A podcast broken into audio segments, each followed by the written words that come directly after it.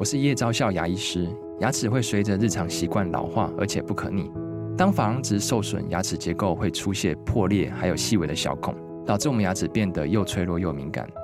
这边我真心推荐贝欧尼修复牙膏，内含 BioHAP 成分，搭配正确的刷牙习惯，经科学实证，可在两周有效让牙齿再矿化，修复受损珐琅质的细微小孔。相关资讯及购买通路，请参考资讯栏连结。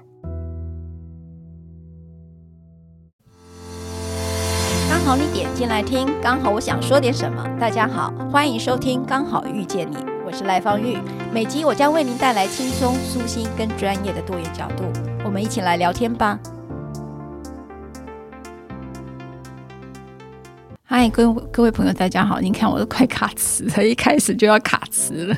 因为你知道，再度跟 Eric 碰面要聊生死学的时候，我们两个竟然不知道该怎么样去跟大家去谈一个比较轻松的，然后很生活的，它就是会发生的事情。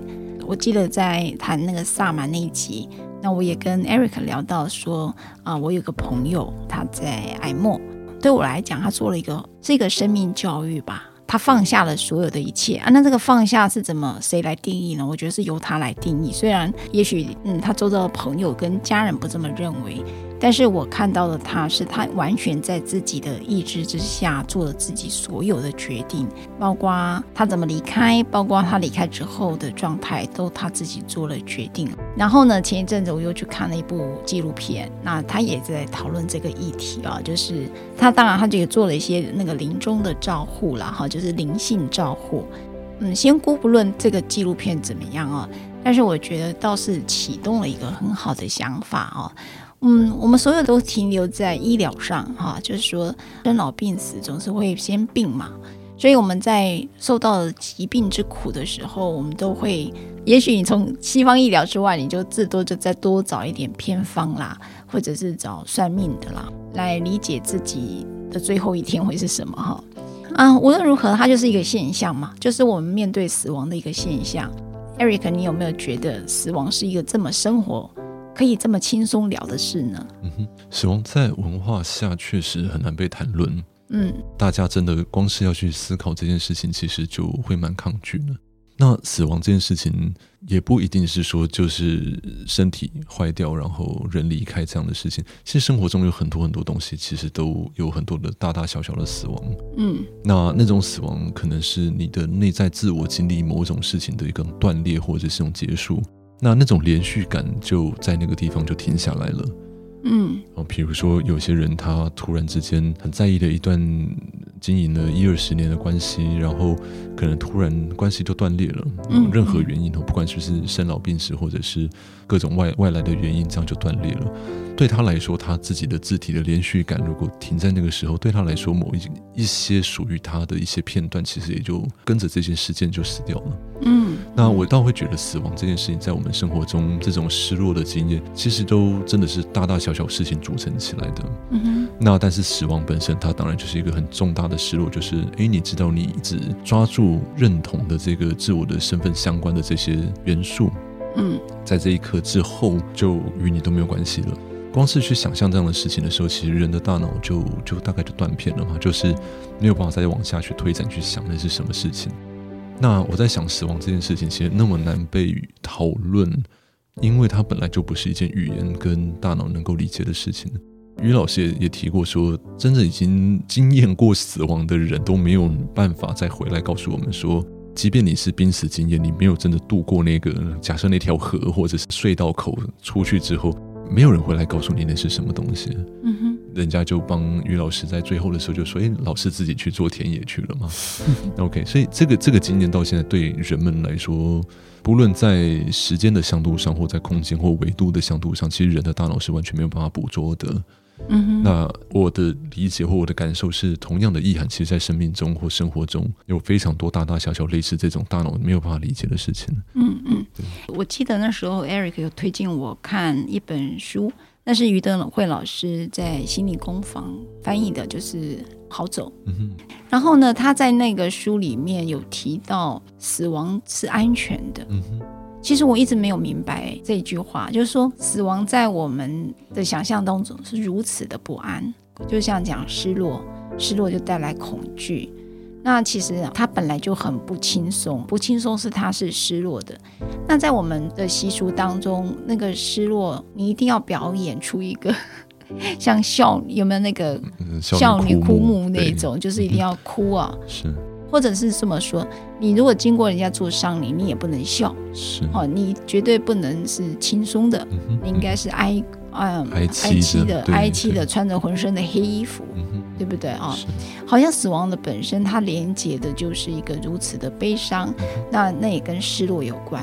可是为什么有一个说法叫做死亡是安全的呢？我记得我曾经有一个朋友，他的妈妈过世了，那他本身是一个舞者，那个那个男性的舞者这样子。他妈妈过世后，他们家跟他的兄弟姐妹，然后父亲帮他妈妈办了一个很简单的茶会。嗯。那在那个茶会上面，他们可能每个人都用自己的方式，可能不管是舞蹈的方式、形式或什么，大家用一种很欢乐的方式，就完全不是所谓的告别式。你是指在台湾吗？在台湾，哎，允许被允许的哦。然后他们家人就就是用这种方式哦。然后就是办了一个茶会，然后在上面大家就是聚一聚，而且是以一种快乐的心情去纪念也好，或者是去追思，或者去荣耀或 honor 他的妈妈这样子。我印象中，我看过那一小段的，不管是影片或照片的过程中，其实我觉得，不管说是那种洒脱度，或者是说那样的形式，其实蛮刺激到整个文化对死亡的想象了。对，不管说参加的人或我们看到的人，其实，对啊，连我看到我都觉得哇，那。真的也可以用这种形式去面对死亡啊，或者是面对一个亲人的离开啊。嗯哼，对啊。Eric，其实我又在思考一件事啊，就是说，坦白讲啦，你就说死亡这件事情，呃，如果他可以用大家都是一个祝福的，或者是一个像刚才你提到的，就是用开 party 的方式来庆祝这样的一个离开，那到底是要用什么样的一个观点，会觉得人的分离会是一个愉快的事呢？其实死亡的恐惧，或者是那种分离的痛苦，其实都跟我们大脑里面很多包含这种焦虑啊、生存焦虑，或者是说，呃，这种依附关系的分离、分离焦虑，这些都有关系。人的大脑对身体的照顾，或对身体的这种保护，本来就会有一个机制，让人害怕死亡。所以那个恐惧的背后，实际上死亡它是中性的事情，是它只是生命的一体两面的部分，在被给予生命的同时，它就注定了死亡的这个这个结果。所以生命跟死亡其实就只是一件事情的两个面向而已。嗯哼，但是我真的觉得，就是说我在看我朋友他的离开啊，说实在的，我觉得有一个很大的震惊了哈，那个震惊就是说。他其实是挺年轻的，就得到了癌症啊。那我当然觉得癌症现在在医疗下很多都变成慢性病的概念，真正的可能离开的不是癌症，可能是其他的并发症，大概是这样。可是你知道，当我们一直对死亡没有办法做出一个系统性的回应，所谓的系统性回应，就是从小的教育里头，孩子没有理解死亡这件事的意义是什么。那你会看到长辈就是哭嘛？啊，你会看到一个人突然不见了嘛？那个突然的不见，就是像好比爸妈离婚了，怎么突然家变成这样的一个巨变，然后大家都好伤心哦。所以我们第一个理解的时候，就如 Eric 所讲的，也许死亡是一个与生俱来的一个情绪，好像就是你稍微有点懂了，你就好像明白。那接下来你就会遇到了一个说你第一次的死亡经验，可能就是你的爷爷奶奶了。那你大概就会遇到，哇，怎么有个人突然会不见？好，所以你对死亡理解是这样。可是我们从来没有一个系统性的教育，就好比以前的第十四课健康课本不会教你什么叫做性是同一件事情啊，就好比都会放到一个很神秘的一个地方，所以大家都不敢去碰触它。可是你知道吗？就是你越不碰触，你就越困难。它越是一个禁忌，它就越困难。所以我就会觉得说，我到底如何在人家送葬的时候，你不用绕道而行。你知道我，我觉得 Eric 教我很多啦。所有的唇友都是应该被尊重的嘛，啊，那你看到他就绕道而行。你知道我们常常在讲歧视啊，这个行为也挺歧视的，啊，就是指说好像这件事情就是不吉利啦，你就得不能被讨论啦，不能被碰触啦，好。然后就是总是你要离得远，越远越好的，但是实际上没有嘛，它就很近嘛。所以你刚，当我们从小到现在都一直没有一个系统性的教育，也没有社会的观点来讨论死亡这件事。所以你看哦，我们做防疫的时候，要用疫苗也好，不管你用什么，哎，我就觉得，就是你就知道多么害怕疾病跟死亡。你讲死亡就是猝死嘛，对吧？疫苗也是有这个，所以我觉得到底有没有什么方式来看待死亡，可以明白？就像 Eric 讲，它就是一个很中性的事情。可是你确实与生俱来，有这个文化里头也让你教你恐惧嘛？嗯、对呀、啊，他教你陌生，也教你恐惧啊。是，就有时候孩子在面对事情的方式，其实往往都是看着父母怎么反应而去做这样的反应。那要知道，其实大部分的社会大众能够明白或能够去谈论的，不管是他的语言的层次跟厚度，或者是说接触到或理解到的，但是他的反应方式，其实都已经被整个文化去给定这件事情应该这样反应。所以，如果你去想象说，有一个文化如果对死亡，他们都是欢庆鼓舞的，然后颜色是彩色，是有色彩的，嗯，甚至他们的文化里面能够教导他，所以死后假设就很像赛德克巴莱一样，有个彩虹桥过去，有个祖先的地方，能够大家团聚在那边，或者是你何去何从，你是谁，怎么来，你属于谁，那你要进到谁的家，这样子，不管是什么样的文化跟理解，其实死亡有太多的系统能够去说跟谈论它。但在文化里面，其实最难被谈论的，像刚赖律师提到，另外一个还有性这个东西，在精神分析里面其实很有意思，它就刚好就是所谓的生殖驱力跟死亡驱力嘛。对，那这两个驱力本身在人的身体里面与生俱来就有这这两股，呃，求生的本能，还有包含求死的本能这样子。对，死亡驱力的大概就是意思就是说，把一切架构好的东西打乱跟破坏掉的这种冲动。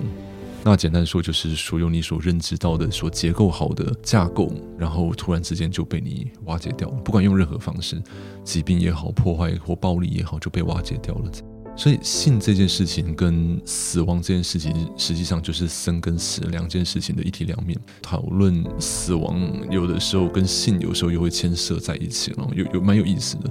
打一个比方说，包含自己的孩子死亡，我们是不是得重新再生一个？或者说，诶，呃，妈妈好像快要临终，然后我赶快努力先生一个新的生命出来，嗯、那看能不能让妈妈呃先抱抱孙子再离开。这样很多的时候，这种生命的结束跟延续，其实它是同一件事情被一体两面绑在一起的。哎，真的很妙哎！你不这样点了，我还没有发现。刚才 Eric 你多说一点，你说一个叫生的。驱力，驱力是那个驱动力，驱动力对，一个 drive 这样子。啊，跟死的驱动力，这是本来就有的。是，可是我们却这两个都不讲，对不对？嗯，就很好玩，就是在文化里面，性跟死亡就是唯一两个少数最被禁忌跟不能讨论。所以，刚刚赖律师所讲的每一个东西，其实套在性这件事情上面，其实也说得通。比如说，有人可能在发生什么事情，你听到很奇怪声音，你要绕道而行，这样子。对对对，一样的道理，这是一样的道理啊。哎。真的耶，啊、嗯，那这是在文化里头的禁忌呢，还是说这是人类社会行为里头必然会发展出来的一个状态？其实，如果大家仔细去感受它，它其实就代表世界上的两股动力，就是一个是动态的，一个是静态的。嗯、那也刚好就是所谓的一个是阴，一个是阳。所有事情如果没有这两股推动力的话，事情不会显化，不会运作出来。是，如果我没有信的这个开头的生这件事情。哪来的死亡的问题啊？是是，对对对。如果我们没有没有被赋予生命的话，死亡本来就不存在啊。好，我们去理解了。我觉得 Eric 几乎好像就是一针见血的去讲说，关于阴跟阳面，就是生与死，生是由性而带来，我们用性也禁忌，死也禁忌。所以人的恐惧哦跟焦虑就不断的被放大。这个状态下，当然我我每次。阳性思考，那时候 Eric 就讲说，你又是那种走大脑在思考了。就是说，你知道我我自己一直是一个苦了什么就想要做什么。举例来讲，我觉得以前早期做性侵害的，我觉得那些当事者就特别苦，因为你知道性是如此的禁忌，当这个禁忌是被如此的践踏跟剥夺的时候，我觉得那个剥夺的是他的性命。所以他们都很难再往下存活，他们就会一直带着这样的创伤很多年。最早期刚当律师做的就是性侵害的工作，那一直到后来才做到家暴啦，做到现在大家看到的事情。你知道，在那个状态下，就是说后来我再遇到了，就是曾经经历过我的当事者的孩子，因为被爸爸带走了。我后来就因此又进入儿少协会，也就是大家现在知道的这个 Podcast 我们的儿少权心会。因为你知道，死亡它带给我另外一个动力，就是我如果没办法救赎这个小孩，那我要救赎其他的小孩。然后呢，我希望他们能够快乐的成长。所以刚刚 Eric 讲的信也好，就是生跟死，他就会一直驱动，反而是驱动我去做一些事情。那当然，在这个此时此刻，就是死亡离得我们很近，尤其我遇到了中老年人的议题。那你知道，老就跟死就连接得很近。其实我本来以为它是一个假象，后来我去把我们那个内政部关于死亡的统计来看，他真的五十岁，他就是死亡率就是往上攀，过了那个数字就是往上攀了。然后到六十岁更往上攀，他已经是一个统计学上面确实是具有意义的。也就是说，为什么中老年人突然对死亡这个议题特别的焦虑？那有人是做不同的发展。那对我来讲，就觉得说，如果他会是我的生命议题，那也会是好多好多的听众朋友现在此时此刻真正的面对的死亡焦虑议题。那那个焦虑议题，我还能做什么？那所以我就会想说，跟 Eric 多聊，其实死亡它就是如此自然的事情。那那时候我接 Eric 讲那个四道手续，对吧？你说四道人生，嗯嗯，四道人生就道谢、道别、道爱、道歉嘛。嗯嗯，对对对。我们一定会走到这四道吗？其实不尽然，因为其实有时候大部分的人的人的人的死亡，其实哪一个道都没有刀到就离开了，哪个道都没有，没有啊，对啊。那其实我觉得这个才更接近真实的样子，就是说有的时候那种死亡不会如我们想象中的如此的凄美或浪漫，它有的时候是一件很。甚至很荒谬，或者是一个一个瞬瞬间的一种一种断层之后就没了。这个经验本身并不是说只有死亡会经验到，甚至有很多生命中的很多东西的不完美都会产生这件事情。不过在讨论这些过程中，打一个比方说，当时在精神分析，就是弗洛伊德他在研究这种比较原始部落的时候，他们发现部落他们有很多的仪式。嗯，那这种仪式就很像我们华呃，我们华人里面有很多仪式嘛。这些仪式，他最后研究到最后，他们发现他们做了一堆东西，只为了避免一件事情。嗯，那于是可以猜到是他们在避免什么？避免那个不晓得耶。OK，他们整个部落所有做的仪式跟事情，都为了避免乱伦。哦，我刚才其实要讲这个，但是还。Okay. 对，你想到什么？对，我想到就是很多的性啊，跟这个是有关系的。但是你想在性的这个底层上，像刚刚赖玉说，有些性侵，或者是可能爸爸对自己的孩子或什么那种。那这种伦常本身被打乱了或打坏了，对一个孩子他的内部的那种连续感或对自己的感觉，其实是很混乱的。对，所以每一个人，不管是在面对这种所谓的性相关而来的伦常，或者我们被抛掷于世跟人之间的伦常，或者在死的时候，我们那个时候让疗愈去启动，或者讲什么四道人生，其实他们的想象，然后我只能说那是一个想象，就是希望人能够透过那样的忏悔，或者是那样的说出自己内在最真实的。的心情，嗯，其实就是很像想要恢复一个当时去失序的某些事件嘛，嗯，对不对？今天我们在想说要讲什么时候，赖律师也问我说，我近期到底在可能在注意哪一些主题？我我一直在。看的是某一些生活中或生命中，其实真的很难被完美跟完整的的这种这种遗憾的感觉。嗯，那当时跟我跟一个一个朋友在讨论的时候，他说：“你好像仿佛在找一个更直指核心的某种方法，好像不想在智商里面再绕圈了。”这样是。那后来我发现，我在在会谈的过程中，其实更常去直接去探问着那个，就是你自己没有办法面对跟没有办法接受的那个到底是什么东西，嗯、或者是有一句话说：“诶，你假装以为你不知道的是。”是什么？嗯，就我们一直在糊弄自己，或者就是诶，觉得自己不是这个人，但实际上，不管你爱与否，你的意识、无意识，你都在做着那个人的那个那个样子是什么？那后来很多人讲到这个东西的时候，他都会觉得说，绕了一圈，他一开始可能最早就讲出他最难接受自己的某个面相，嗯，但他到最后才发现说，诶，原来这个面相就是他最真实的样子。对，意思是说，那个面相其实包含了某种不完整，或者是一个让人很不满足或不满意的样貌。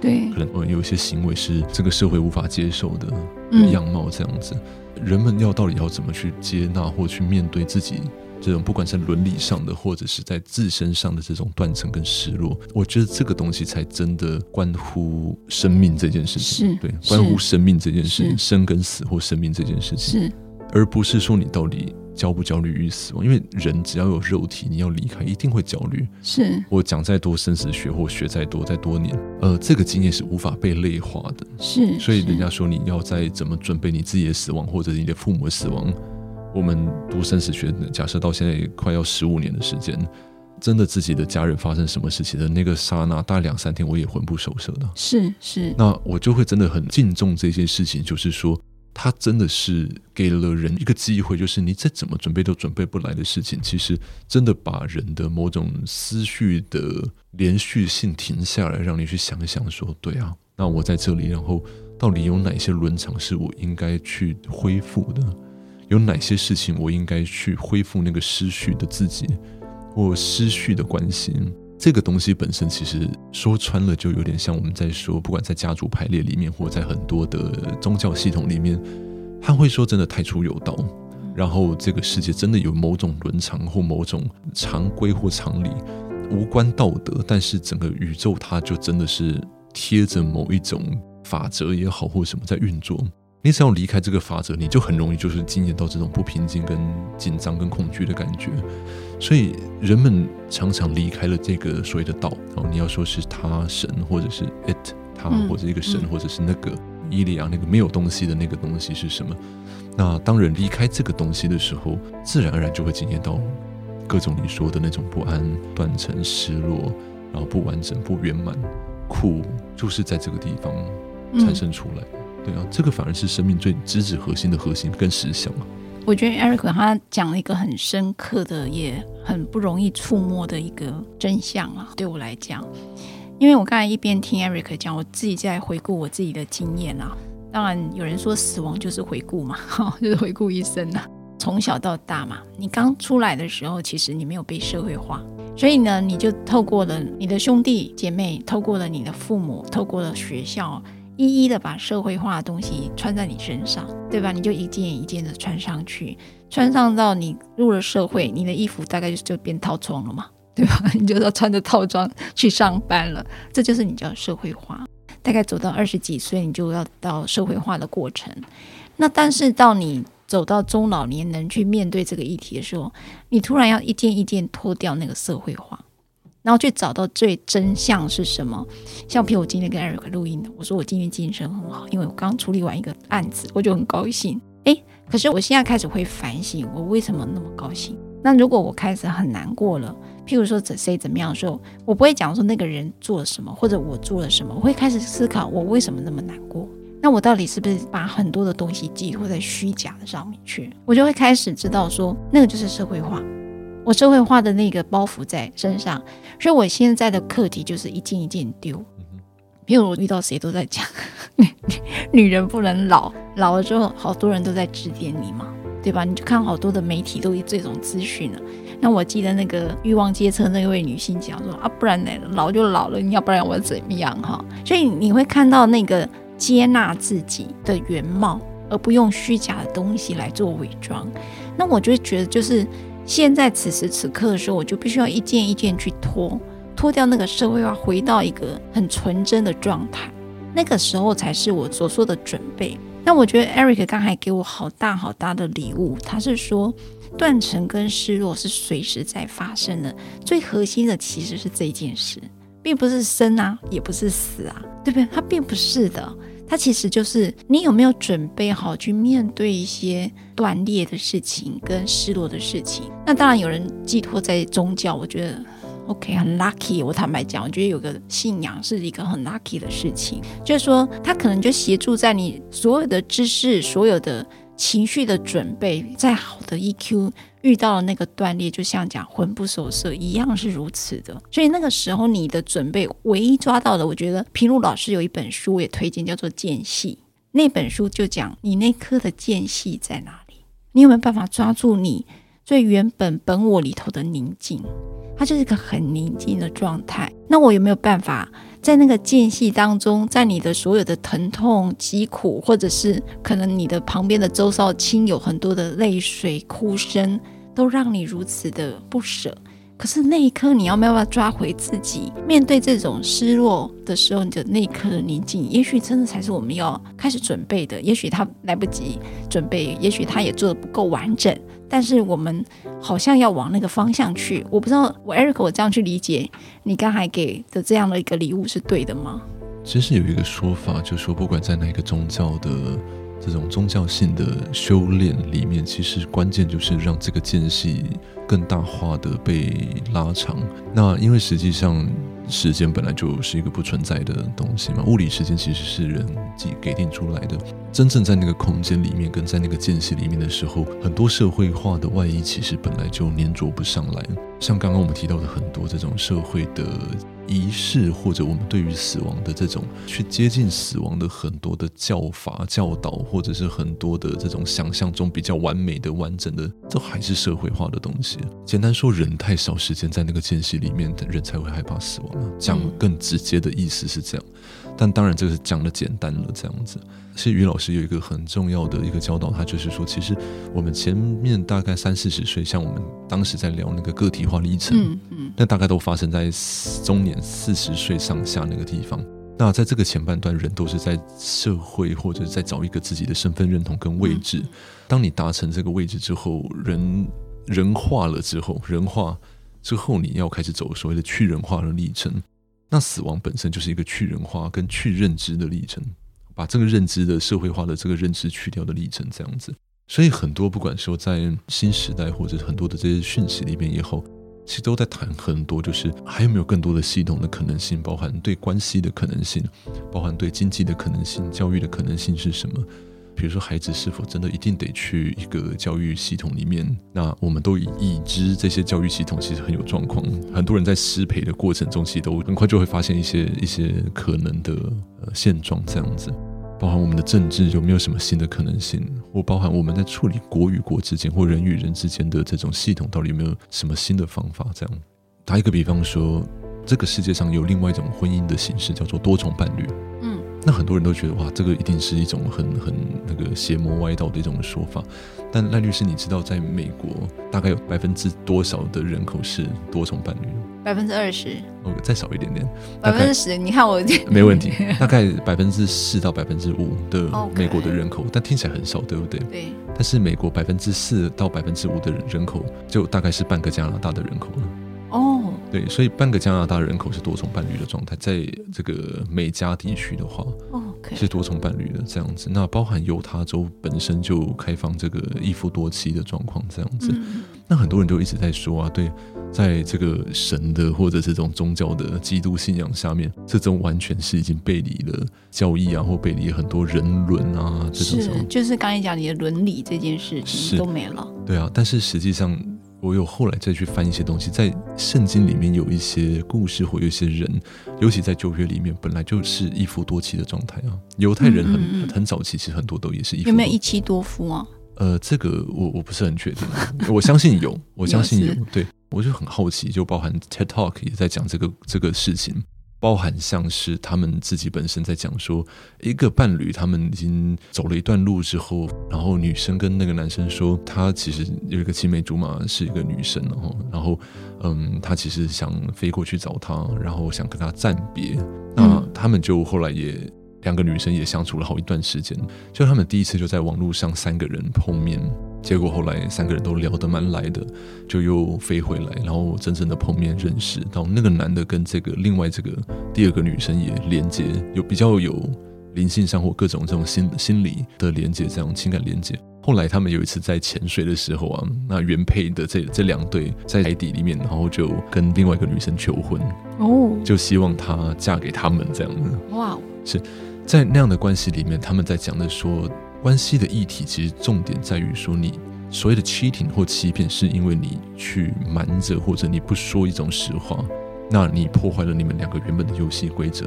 但这样在那个关系，如果大家去 YouTube 看的话，你会发现，包含在 TED Talk 上面，他们本身的父母本身就是多重伴侣，他们出来现身说法，说那样的成长经历长什么样子，你会发现他们的那种关系是通透的，就是他不是在一个说我要占有你。基于一个性或肉体这种欲望的状况上去占有一个人，在那个影片，他们就说，就你也不是属于我的，我也不是属于你的这样子。这个所谓的多重伴侣的关系，重点在于彼此之间要能够同意某一种运作的规则，那无关任何的所谓的欺骗或 cheating 这样子。你在那个里面，你会发现所谓的欲望或性这件事情，反而在关系的互动是最低的限度的事情这样子。所以你看哦，我觉得。今天我们在提到的话，性也好，或者是死亡也好，我觉得回到这一个核心，就是刚刚 Eric 讲的，就是说。你到底有没有办法去找到最纯粹的？其实那个议题其实不断在发生，不是死亡才发生，就是断裂跟失落了。那我就回头去提，就是刚才我讲，我有看一部纪录片，它是提到这个临终的灵性照护。那我也提到我的朋友最后也是走了，那个过程他走得很勇敢，也真的很特别啦。他的离开那时候，我记得啊、呃，有一些说有家祭啦，反正就有一些仪式他都不要，他也不要照片。好，所以我们最后都是在围着他的大体在一边聊天。呃，回来讲就是说，如果我们都没有那种去人化，去人化，就回到一个最本质的你，关系也断裂，可能也是失落。可是如果在这件事情你明白怎么处理的时候，那也许本来这件事情就可以回到 Eric 刚才讲，为什么有个 party 是你可以祝福的？他是可以带着这样的一个心情，为什么？因为他可能不经历的不是断裂跟失落，他可能经历的就是一个很纯然的生命状态，所以他本来就很自然的发生。所以呢，他也许在这个状态下，他就可以用很平常心的方式来看待这整件事。所以我们要学的可能不是生死学，学的可能是面对断裂跟失落的时候，你会把自己放在哪里？假设你放在社会，你一定会放到很绝望的状态。我猜啦。嗯，如果你放到关系里，你一定很悲伤、很挫败。如果你把它放到你的呃挽回，那你大概是非常非常沮丧，因为你好像什么事也做不了，尤其在那个状态。所以我不知道怎么去讲哦，但是我对于纪录片在谈到灵性照护这件事情，我倒是有一个认同。那个认同是，当身体没有办法再是身体，心理的关系也都断裂了。你唯一剩下的是什么？不是就自己的灵性吗？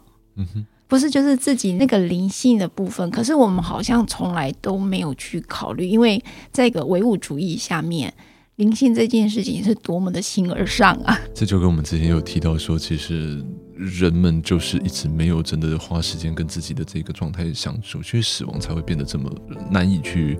被自己直面，就算离开之后，如果你到一个没有周围来定义你是谁的那个状态，对的时候，那你跟你自己要相处，这件事情本身的那种孤独感，或者是那种那种样貌，其实人如果没有长时间去这么做的话，本来这个事情就对你一直会是有威胁感的。你知道，我 Eric 又讲一个“孤独”两个字，我特别喜欢啦。我觉得，嗯，我自己小时候一直觉得我们很需要很多人陪伴，可是有时候遇到困难的时候，那个是一个很孤独的，也就是只有你可以跨得过去，谁也没办法带你走过去。即便你现在可能有很多的物质条件，可是实际上遇到了那个心理的门槛的时候，别人都不觉得怎么样，说你就是跨不过去，所以那是一件很孤独的事，因为每个可能死亡本身就是一个很孤独的事。也只有你跨得过去啊，是吗？这我此题我无法回答。对啊，对，真的吗？因为死亡是什么，本来就没有办法被讲啊。哦，对对，就是他是不是孤独？他是孤独的状态，但是他会不会是感到孤独的？也未必啊，对不对？也未必，他是可能带着很多人的祝福，所以他并不孤独。甚至他可能在心中跟某些更高的这种系统或存有，他的关系是很紧密的。哦，对啊，所以。这个是很难说的状态。所以，如果今天我讲最后一句的话，嗯哼，如果死亡，如果你要对他做一个描述，我用很直观的问你，你会怎么说呢？死亡就是死亡本身哦。对啊，他就是，对啊。他可以被准备吗？死亡没有办法被准备，但是你能够跟你自己相处这件事情才有办法被准备啊。嗯，死亡这件事情，你再怎么去想，怎么去想象，去去接近，到真的你要死的，或者是你要面对这件事情的时候，这是完全截然不同的，完全无法被类化的经验。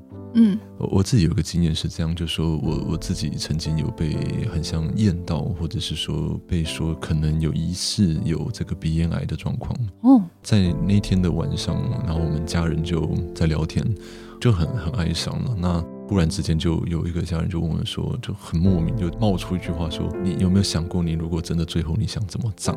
嗯，在那个当下，我真的也惊艳到说，就是那个断层就就出现了，就是自己压根没有办法去想象那叫什么什么什么叫自己要怎么葬那个事情，是大脑完全没有办法去触及的感觉啊。嗯，是很好的礼物，就是说自己根本就没有办法的那个感觉反而很真实。嗯，对啊，然后那个间隙就跑出来了，那个那个边界经验就跑出来了。嗯，在那个边界经验在跟那个间隙里面，其实某个程度才是修行处了。嗯，修行的的那个位置，其实真正的位置在这里。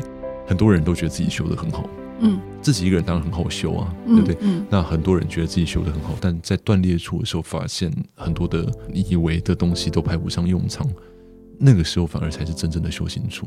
那我可以问你怎么走过那个间隙、那个边界的时候的 Eric 是什么状态？是宁静的、平安的，还是你都很难去描述这件事？这个太难被描述了，对啊，这个真的太难就。即便我像像我们那么能够捕捉内在语言这样子，我说这个经验对我来说，它只是一个氛围而已，它的那个状态的氛围完全没有办法在大脑上面被运作。呀，那如果我们讲一个，嗯哼，如果在那个死亡就是一件事。它就是发生了，其实对啊，它就是在断裂里面。其实某个程度，它与因为它与思考无关的。我知道这样讲，有时候不管说听众还听到人会觉得说，哈哈，讲好屁哦，就是他死亡没有办法想，那你讲要干嘛这样子？它真正的意义跟价值就在于说，你要知道这件事情，其实你我们不管怎么想，怎么趋近，它都跟你想象都一点关系都没有啊。是，它与你的想跟认知一点一点关系都没有，甚至更真实的状况说，新时代的很多的说法说什么，就很像从睡梦中醒过来，在另外一个世界跟维度。就好像家人都在那边等你，然后我就躲在一道光里面，感觉到被被温暖。这样多好啊！这样讲不是很好吗？是，但是有没有可能那个所谓的温暖或那个东西，其实只是为了在我们这种有限的这种序列性的架构理解下，告诉你它可能长什么样子？但是实际上，它真正经历起来的时候，可能不是所谓什么温暖或什么东西，不是。我听完你这句话，我大概就要讲，好吧，就是活到哪就算到哪儿啊，是吗？有点像是这样。我我我最近一直想到一段话了，然后就就无意间在听到一小段而已，然后我去把它原文找出来。我我觉得那个在我近期的很多的经验里面，它真的给我了蛮大的力量。这样子，它是就是在圣经的提摩太呃后书里面的，就有提到说，他说就是那美好的仗我已经打过了，然后当跑的路我已经跑尽了，所信的道我也已经守住了。这样子。这段话其实我静静的，尤其在文字上面看的时候，你会发现在生命中，你有很多的阶段，不管是你的学业刚结束，或者是你的某个东西刚结束，或者是你很努力奋力过，不管有声无声，奋力过又无声这样子之后，你是否在心中知道，其实你一直所坚信的东西，你是否守住了？那可能你刚好就是躺在临终的病床上，问问自己这句话：说你所信的道，你是否守住了？嗯，那个平衡在这个里面或许了。嗯，或许就找到那个所谓的间隙，或者是在那个所谓去人化，连自己的样貌都已经不在世的时候，你守住了道是否能够带来平安？嗯，我觉得 Eric 总是带来很多给我的心思。你知道有一件事情，我觉得很妙。当我们有时候不断的探索、探索、再探索，回头到最后，其实它就是最一个简单的事，它就是发生了。就是在那里了。有时候我们回到人，回到最本我的时候，就是回到最单纯的自己，然后问问自己，呃，也许就像上一集在讲我是谁，我为什么来这里，以及我来这里做什么的。那个东西就是像 Eric 讲的那个道，我有没有走在这个路上？我守住了没有？那就是那就是你了。嗯哼，是就这样，就是这样子。OK，对啊，好了，拜拜，谢谢，拜拜。